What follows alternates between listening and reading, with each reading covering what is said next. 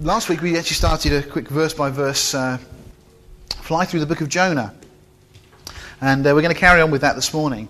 Um, last week we were looking at the fact that Jonah was called uh, of the Lord, and obviously he rebelled. He ra- tried to run away from the Lord and talked about the foolishness of trying to wa- run away from a God that's everywhere. Um, and we looked at the fact that Jonah has gone down. He went originally down to Joppa, to the port at Joppa, uh, and then eventually got onto the boat. Uh, he paid his fare, and isn't it so often the case that the money that God has provided him, he used to run away from the Lord? And so often we allow things in our lives, God provides us things, and we use the very things that God gives us as a means to go away from him. So often that happens in our lives. And then Jonah got onto the boat and uh, went down to the bottom of the boat. And as you know the story, then, after the, uh, the waves started uh, kicking up a bit, they threw him overboard and he went down into the belly of the, the big fish. I looked at that last time. And uh, he went down to the bottom of the mountains, and then it talks about him going down into Sheol. And as we said last week, there are certain Bible commentators that believe that Jonah actually died. Um, he was a, as a model of what would ha- to happen later with Jesus. Um, and so Jonah got to the lowest possible point. And when he was at his lowest possible point, he cried out to the Lord. And again, so often that's the way it is with us. We have to get to that real rock bottom point before we actually realize that we need to call back out to the Lord. And that's what Jonah did. And then Jonah starts his upward journey, comes up out of the fish. And that's where we got to at the end of uh, chapter 2 last time. Uh, the last verse, verse 10 of chapter 2, just says, And the Lord spoke unto the fish and vomited it out. uh, Sorry, vomited out Jonah upon the dry land. And we said again that you know the fish was obedient. You know, God had prepared the fish and got the fish at the right place, and the fish did what the Lord asked. Jonah, this prophet of the Lord, was rebelling. And uh, again, it's so often the case, isn't it, that it doesn't matter whether you know you've got people up the front or people with certain robes on or whatever they choose to wear that would suggest their, their spiritual superiority.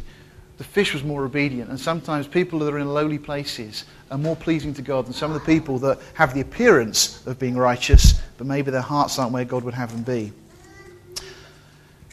It's uh, the heart that God looks at. And so we carry on now, going into uh, chapter 3 of uh, the book of Jonah. And we read, And the word of the Lord came unto Jonah the second time. Wow, this is one of the probably the most comforting verses in Scripture for us because how many times has that happened to us that God has given us a second chance that we've messed up and yet God has let us start out afresh?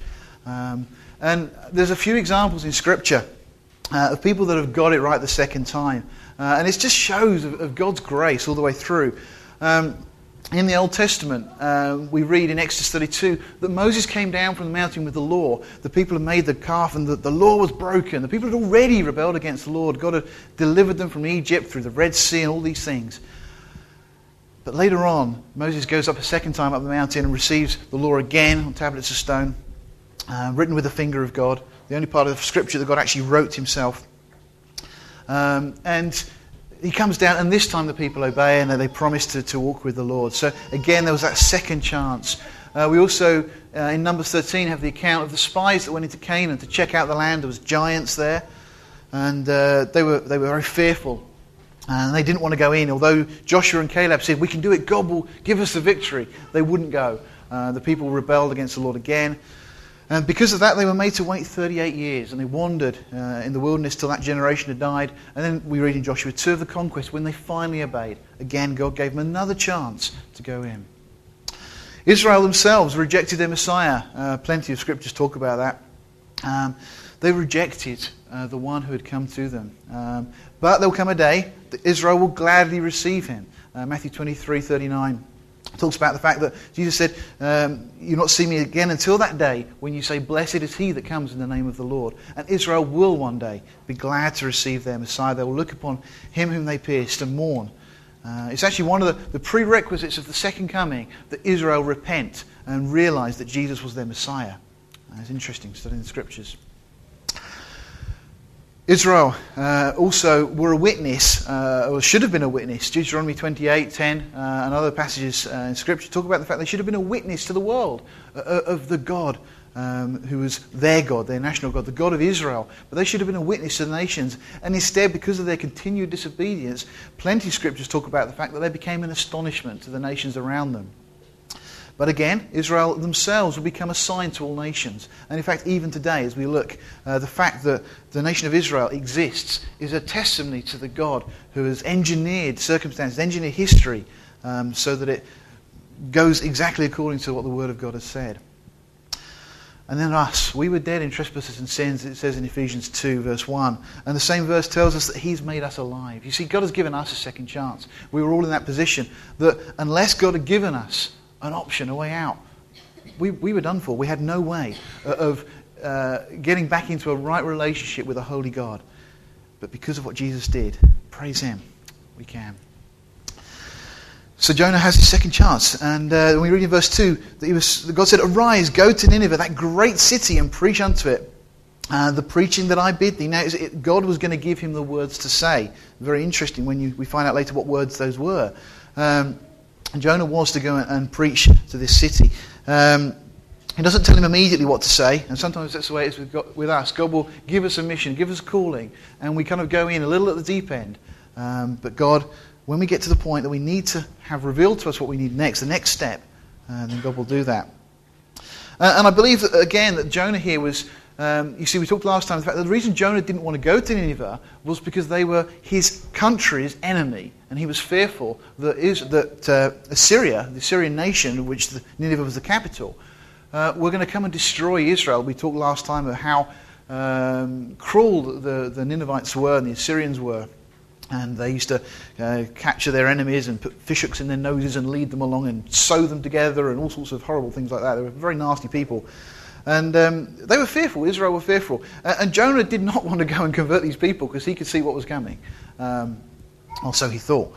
Um, and I'm sure that Jonah at this point starts to think, well, maybe God is going to destroy them. And this is just, they need to be told beforehand. So I, am sure that part of Jonah's motivation for going the second time uh, apart from the fish incident, which had helped him to have a bit more clarity of the situation in terms of understanding God's will, um, he, he, really believed, I think, that, that God was going to destroy them, uh, or at least hoped that that was going to be the case. Um, just so you can see there, that's the map of the, the area. Um, that's Joppa, the seaport. We've round about that area. Um, now, probably the fish deposited Jonah somewhere along this shore here, um, but wherever it was, it had been about a 500 mile journey up to Nineveh uh, which is where he was going to. Uh, and again, um, Nineveh may have looked something like that. We know that the city was a big city. Um, there were, the walls were about 100 feet high. Uh, there was towers around the walls that were about 200 feet high, and there was about 1,500 of these towers. Very, very big place, uh, very imposing. And Assyria uh, were the dominant world empire at that time of, of the known world. So Jonah arose and went up to Nineveh according to the word of the Lord. Now, Nineveh was an exceedingly great city of three days' journey. Now, that um, we believe is in reference to, to the size of, that it was, or the time it would have taken to walk around the edge of the city. Um, uh, as I said, they were the Assyrians were, were probably, or they, they were the largest nation on earth at the time, and I suspect they knew Jonah was coming. You see, when the, the, the, people on the boat, they, they'd thrown Jonah over the wall, but before that, they'd thrown all the cargo. They had nothing left. There was no point in carrying on their journey. And I, you can imagine that Mr. Sailor coming home and Mrs. Sailor saying to him, you know, oh, you know, you're, you're back earlier than I thought. You know, interesting. And he said, well, you know, fish and boat and stuff and storm and man and stuff. And you can imagine the conversation. And it wouldn't have been a quiet thing. People would have shared. People would have talked about that. And because Assyria were the nation they were, they would have no doubt had scouts and people in different areas. And I'm sure that the story of what had happened with Jonah would have filtered back through to these people. And I'm sure that they were expecting Jonah to come. Now, that, the text doesn't say that exactly, but there's an indication of that that we'll look at in a moment. That, that they had this idea that Jonah was going to be on his way. Um, so Jonah arose, goes to Nineveh, um, which is this, this big city. Um, and, and, again, if you just imagine the, the feeling for the Ninevites, the, the, a prophet of the Lord God of Israel. And again, the God of Israel was feared by the surrounding nations. They all had their own gods, but the God of Israel was the one they'd heard about that had destroyed the Egyptians and uh, that had given the land of Canaan to Israel, the land that's still disputed today. And to hear that a prophet of God was coming their way, I'm sure there was a bit of a stir going on.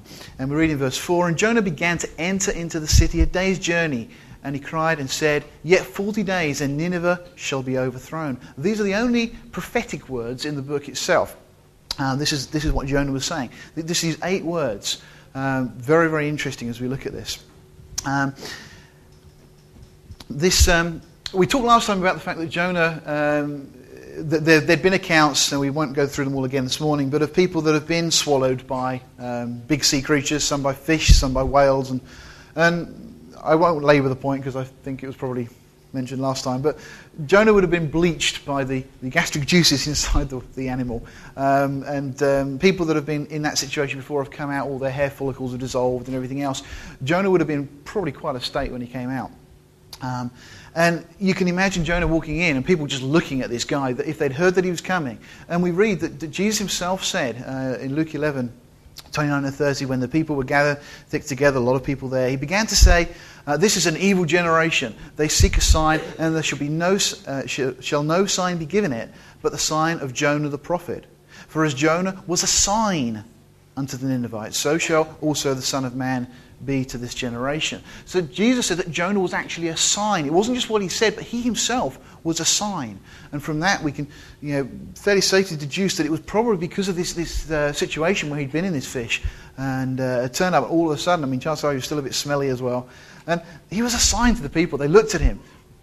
And uh, then Jonah proclaims this message about 40 days. Um, and it's interesting as we look at this, this, this 40 days thing. Uh, in Scripture, there's various 40 days. We've, we've said before, there are no meaningless details in the Bible. Okay? It's something really important to take on board. Every number, every place name are there by deliberate design. Every word that is in, in the text, referring obviously to the original, to the Hebrew and the Greek, and uh, a little bit in Daniel was in Aramaic as well. But the original text was inspired by God, and every number, every detail. Jesus himself said that, that not one yod, little, little Hebrew letter, or tittle, little decorative hook that adorns Hebrew letters, not one of those things would pass from the law till all be fulfilled. And as we start to understand more and more about um, Bible codes and some of the intricacies of the Bible, every bit of Scripture is important, which is why we can't just pick and choose the bits that suit us. Because you don't know that if you choose to take out a bit, oh, I don't think that's true that, that bit is so important. We've, we've talked before about these things. We'd love to spend more time this morning. But the Bible is accurate in, in every little detail. Um, 40 is a number that seems to indicate um, some sort of trouble or trial or judgment or something. First time we read of 40 in Scripture was the 40 days of rain at the flood. Uh, we then get 40 days of mourning when Jacob died, uh, Joseph's father. Um, and then Moses was up the mountain 40 days. And you might think, well, that wasn't really a trial, but it was for the people. It was a test for the people that were at the base of the mountain. Because what did they do? Well, they decided they were going to go and build this golden calf. And it was a test for them. They failed it. Also, the 40 days of spying out the land. And the spies came back and they said, oh, no, no, we're not going to go in. There's giants there. It was too scary. Um, for 40 days, Goliath presented himself before Israel, um, taunting them. Uh, and eventually, this little shepherd boy who has faith in God turns up. And that little boy became their next king. Um, Elijah was sustained for 40 days on one meal. Uh, read about that in 1 Kings. And that was at the lowest point of, of, Elijah's life in his ministry. He, was, he basically said, Lord, look, just let me die. I've had enough. You know, he thought everybody was against him. Uh, and God uh, teaches him a very, very powerful lesson just after that. Jesus himself was for 40 days in the wilderness, after which he was tempted. So, this idea of 40 days, when you get numbers in the Bible, there's always a pattern, there's always a theme. Uh, be sensitive to that, and it's, it's, it's fun sometimes doing studies. Um, Jonah began to enter the city a day's journey, and he cried out and said, Yet 40 days, and Nineveh shall be overthrown. Now, I don't know about you, but it just suddenly occurred to me that Jonah would have probably been speaking Hebrew. The Assyrians would have been speaking Aramaic or whatever it would have been at the time. And there's been a bit of a, a kind of a language problem. Now, Jonah might have been bilingual. But the interesting thing is that 40 days, Nineveh, and overthrown are basically the same words in any language. Or, sorry, in any language, in the, the two languages concerned there. Uh, the, the, same words that have been used. So even if they didn't understand the whole sentence, the four words, 40 days, Nineveh overthrown, they'd have understood that which I think is just quite an interesting point. I remember when I was uh, younger, I used to work for, for BT, and we went over to France and uh, we were being shown around a, a, big building for France Telecom. And uh, one of my less intelligent friends decided he was going to start uh, picking a bit of fun at one of these guys that was wearing a wig. Uh, and he couldn't speak English, this guy, and we were being shown around by another interpreter. and he kept going, oh, you know, about his toupee. And after a while, he realized that toupee is a French word. So this guy knew exactly what he was saying. Um, it was just one of those things that some, some words work in different languages, and I believe this was the case here. The overthrown bit is the same word that was used regarding Sodom and Gomorrah. Um, so, as Jonah's proclaiming this message, the people understand what's going on. They realize this is a big thing that's going to happen. That the God of Israel has sent this prophet to proclaim to them that they are going to be overthrown. There wouldn't have been any doubt in their minds. and uh, we get to verse 5. So the people of Nineveh believed God and proclaimed a fast and put sackcloth from, uh, from the greatest and even to the least. For the word came unto the king of Nineveh, and he arose from his throne, and he laid his robe from him, and covered him with sackcloth, and sat in ashes. This is incredible. This is the, the king of the leader of the, the world at that time, humbles himself before God. And again, I'm sure that he, they, they, they knew the stories about the God of Israel, and they were fearful of this. And obviously, the people had heard the story and they come tell the king, and immediately this is the king's reaction to the situation. Uh, incredible. And uh, yeah, it just uh, it's incredible that the people of Nineveh repented, uh, as we're going to see. You know, they, they listened to, to what Jonah said, and yet the people of Israel so often chose not to um, throughout history. And verse 7 says, And he caused it, this is the king, and he caused it to be proclaimed and published through Nineveh by the decree of the king and his nobles, saying, Let neither man nor beast, herd or flock, taste anything. Uh, let them not feed nor drink water, but let man and beast be covered with sackcloth and cry mightily unto God. Yea, let them turn every one from his evil way and from the violence that is in their hands again, the, the king's admitting here that they were a violent people, that they, you know, they, they, were, they had these evil ways. And the king is saying, let's turn from this, let's repent before the God of Israel, which they do.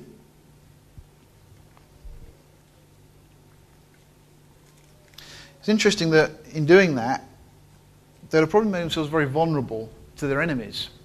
And it just struck me that in this situation, they were more afraid of God than they were of man.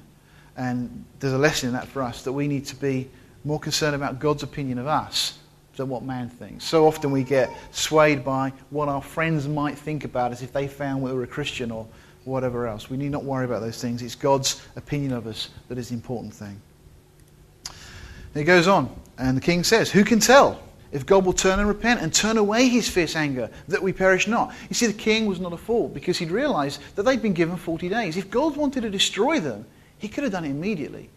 But God gave them a period of time. And right before the king is this, this prophet that's no doubt bleached from his experience with the fish as a sign, as a testimony to God's grace and God's mercy. This, pro- this prophet, they'd have heard the story, that the, he'd run away from God, and yet God had given him a second chance. And the king thought, well, maybe God will give us a second chance as well. Who can tell if, if God will turn and repent and turn away his fierce anger that we perish not? So he knew that there was this chance that maybe that the God of Israel that was uh, threatening to judge them. You see, God doesn't want to judge people. Uh, God's intention was not that Nineveh be destroyed, but they repent. Uh, in 2 Peter, we read this passage in the last part. It talks about the Lord. It talks about the judgment that is coming on this world, and it says the Lord is not slack concerning His promise, as some men count slackness, but is long suffering toward us, not willing that any should perish, but that all should come to repentance. God does not want anybody to perish. God does not want anybody to go to hell. People have said, you know, if God is God of love, why does He send people to hell? That's the wrong question. The question is, why would anybody choose hell when God has offered us heaven? God has given everybody a choice. Every one of us this morning, everybody we meet, God has given us a choice. We can choose to go to heaven because of what Jesus has done, or we can choose hell. Why would anybody choose hell? It's not that God wants anybody to go to hell. The devil, uh, the hell was made for the devil and his angels, not for mankind. But unless we choose the way out that God has given, there remains no other, no other way, no other sacrifice.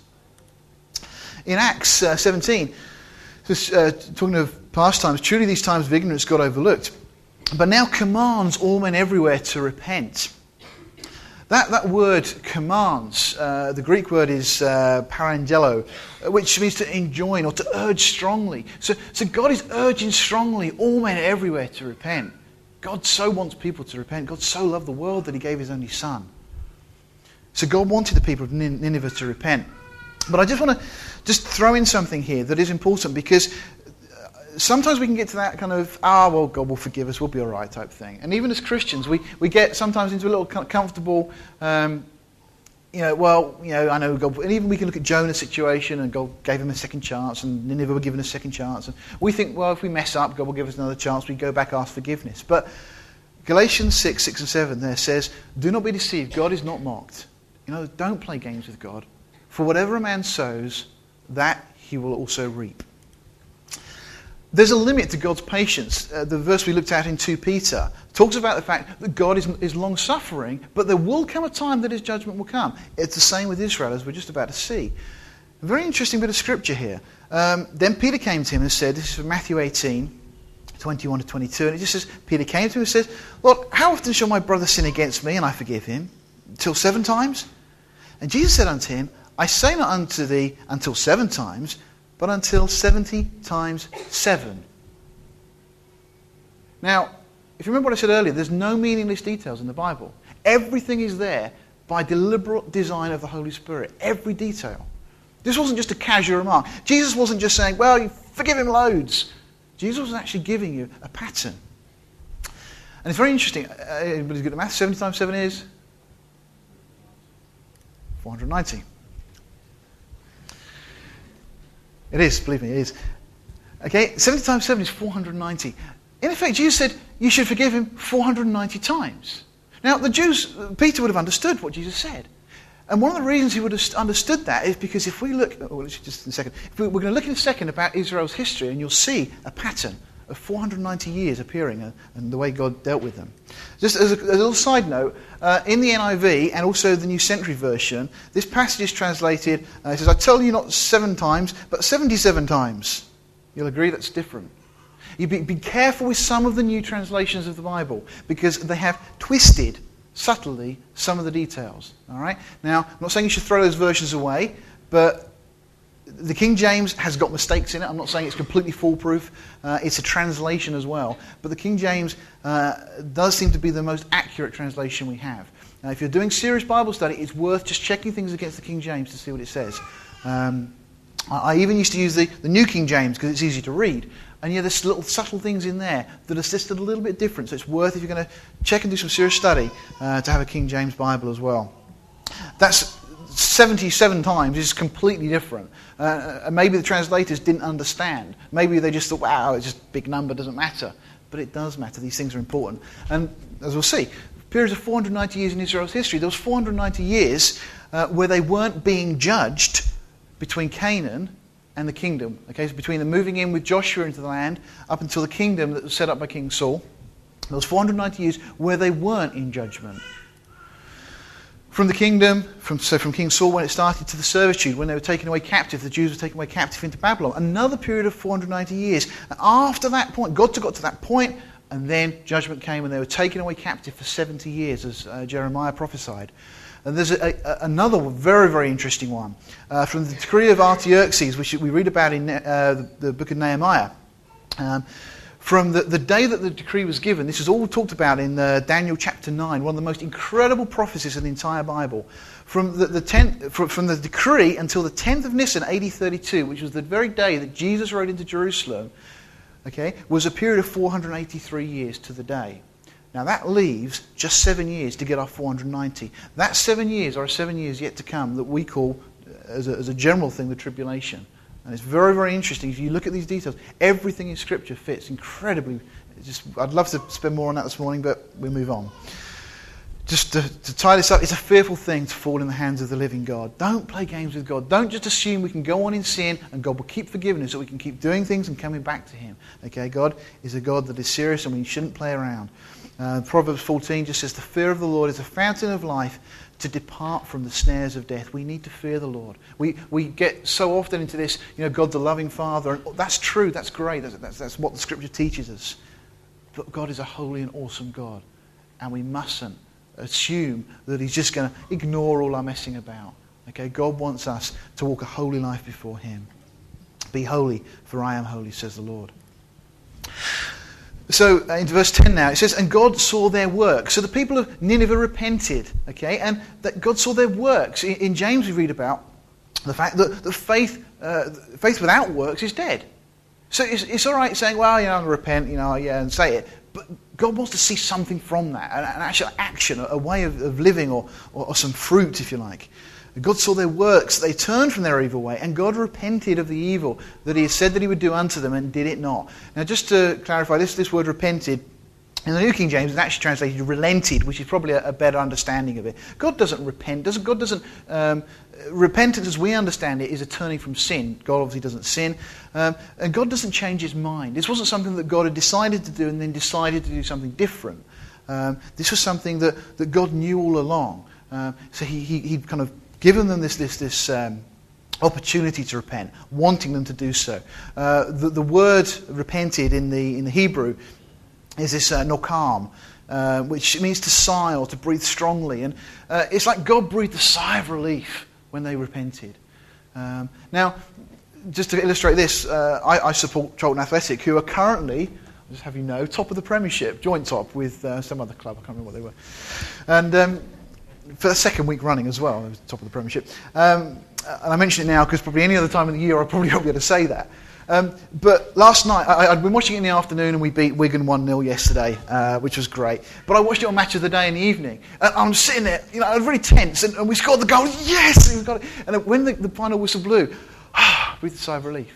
I knew the result, but it was still nice when that final whistle blew. He said, I knew what was going to happen. I'd heard the result. And I think it's in the same kind of way that God breathed a sigh of relief. He knew what was going to happen. But it pleased him that these people repented. And then we go on into chapter 4. but it pleased, displeased Jonah exceedingly, and he was very angry. It's incredible, isn't it, that Jonah, after all he'd gone through, you know, he, I guess he still hoped these people were going to be judged and the God was going to smoke them out. But that didn't happen. And he's angry about it. Who's he angry with? He's angry with God. Incredible. But we laugh, but we know it's the same with us. So, so many times we get angry with God. Uh, Jonah's true colours are revealed at this point, aren't they?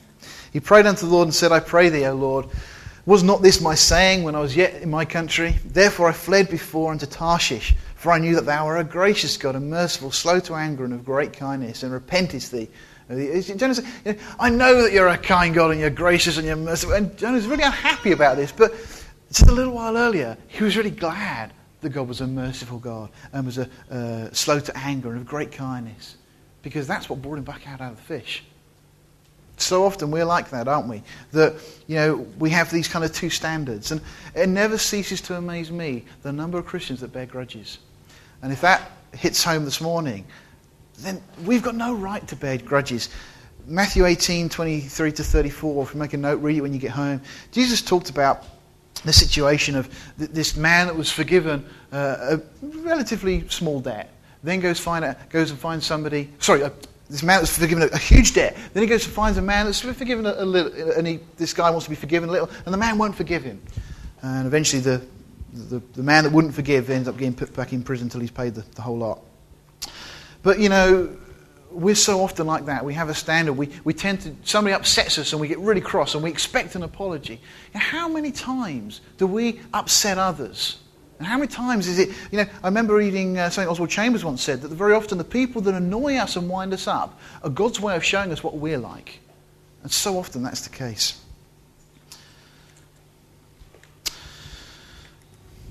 Verse 3 Then, now for, therefore now, O Lord, take, I beseech you, my life from me, for it is better for me to die than to live. And Jonah's really in a bit of a grump at this point, isn't he? And there's a little bit more to it because he's thinking, how can I go back to the king of Israel and say, you know, our enemies are all fine and well, don't worry.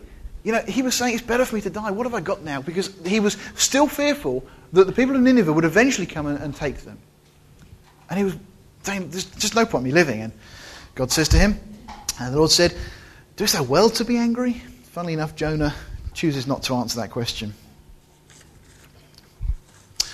chapter five, verse 5. Uh, so Jonah went out of the city and sat on the east side of the city, and there made him a booth.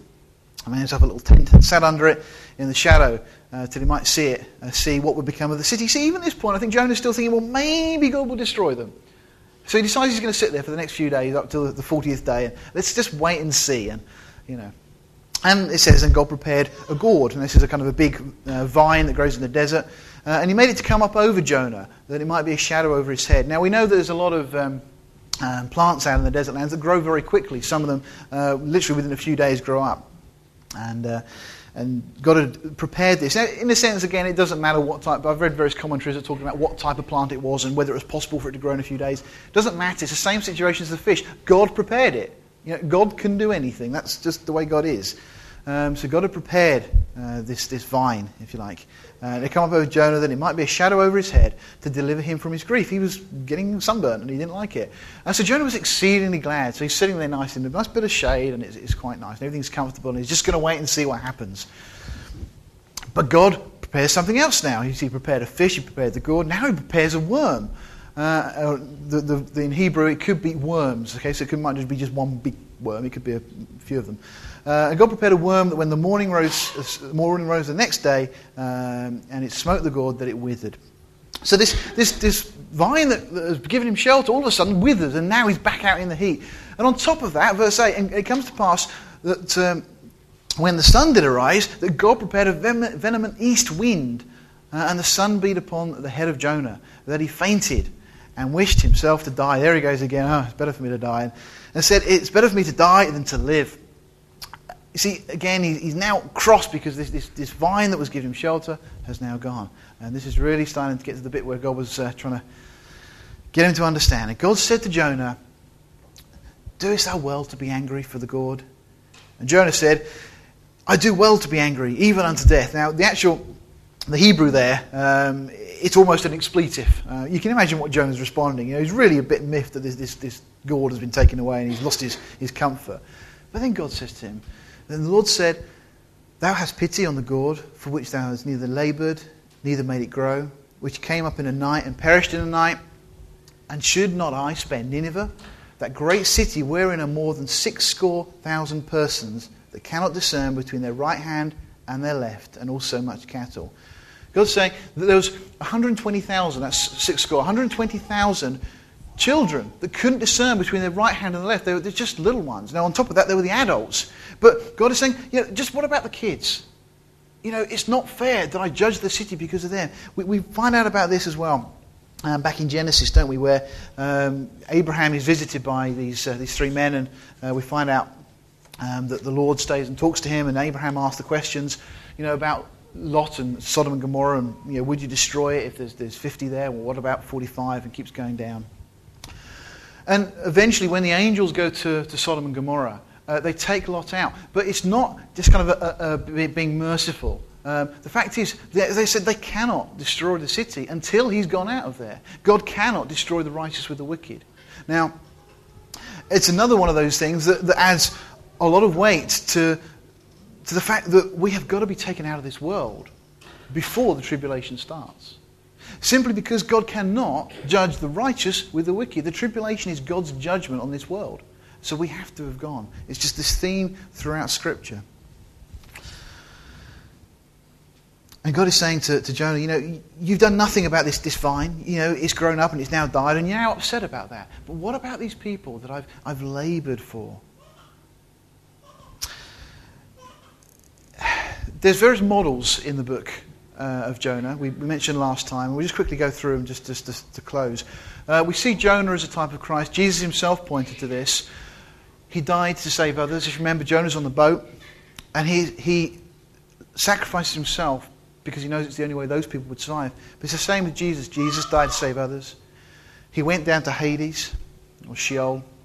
Um, Hades is the, the Hebrew, Sheol is the, is the Greek. Uh, he was there for three days and three nights. He was resurrected by the power of God. He brought a message of hope to the Gentiles. It's the same of, of Jesus and also of Jonah. And he illuminated God's plan to Israel. See, through this, God, Israel would have realized that God is not just the God of Israel, but God loves all people. Also, we see as Jonah as a type of Israel. He was called to be a witness to the Gentiles um, which Israel were. Israel disobeyed and rejected the Lord in the same way Jonah did. Um, they were cast, Israel had been cast into the sea of nations and, and almost consumed in the same way that Jonah was.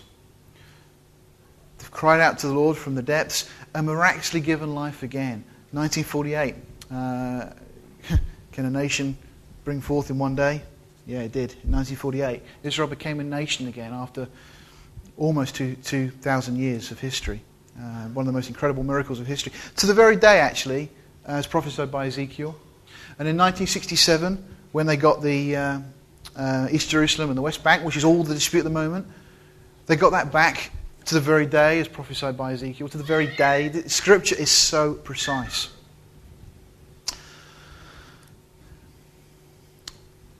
But Jonah becomes a witness to the Gentiles eventually, and Israel will become a witness to the Gentiles. Plenty of scriptures. And then finally, the thing that really hits home is Jonah is a type of you, a type of us. We were called by God, we ran away from his voice. We go down to the depths and cry out to God. But he puts a new song in our mouths, a song of praise to our God, yeah?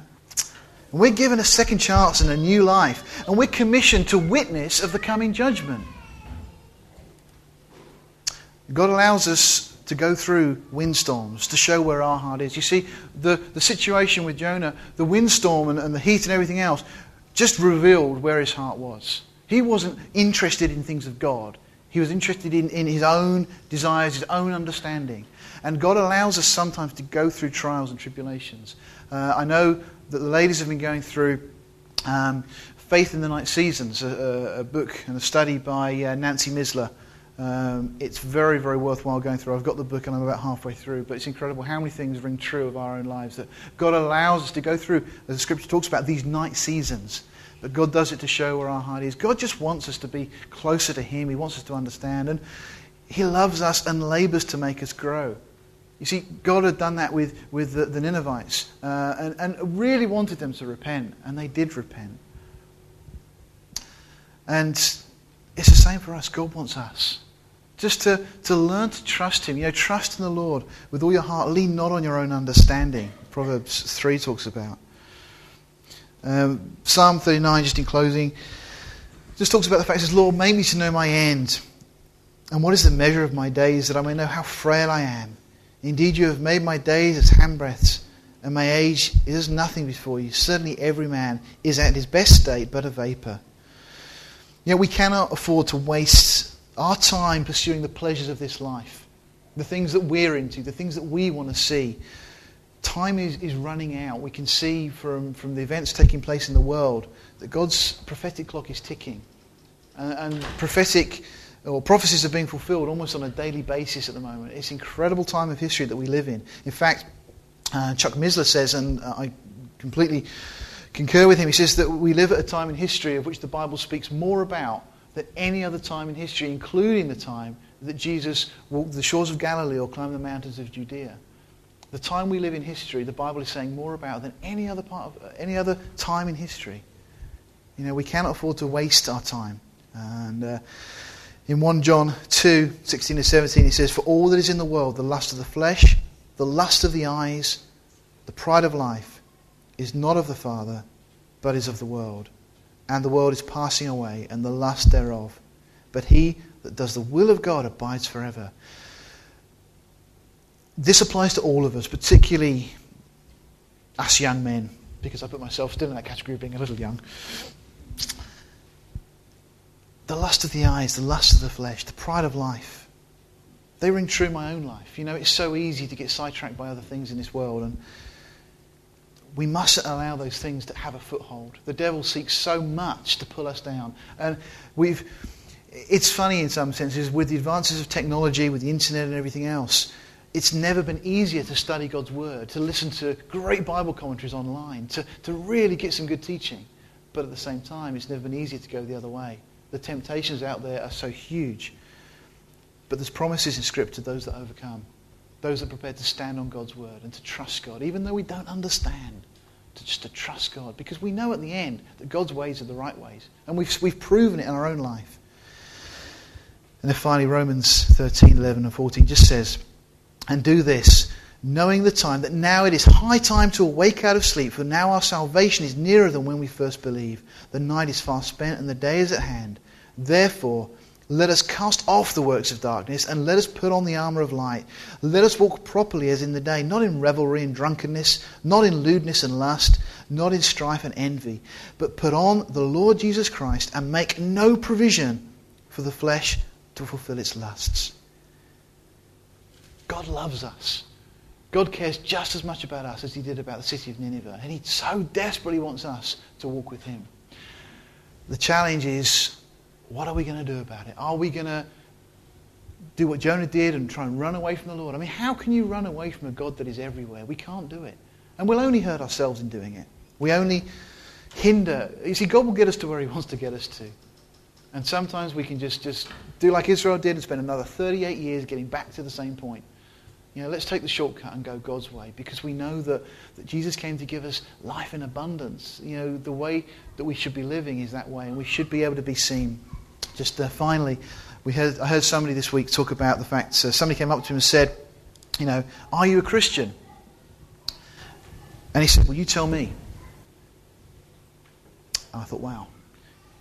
People should be able to look at us and see that we're a Christian. If people look at you and don't know whether you're a Christian, why not? You see, Jesus has bought us at a price. We belong to Him. We're His. We've got so much. We've got nothing to be ashamed of. He's given us so much. We need to really make a stand and just let people see that we've got the best thing in this world and the world to come, which is Jesus.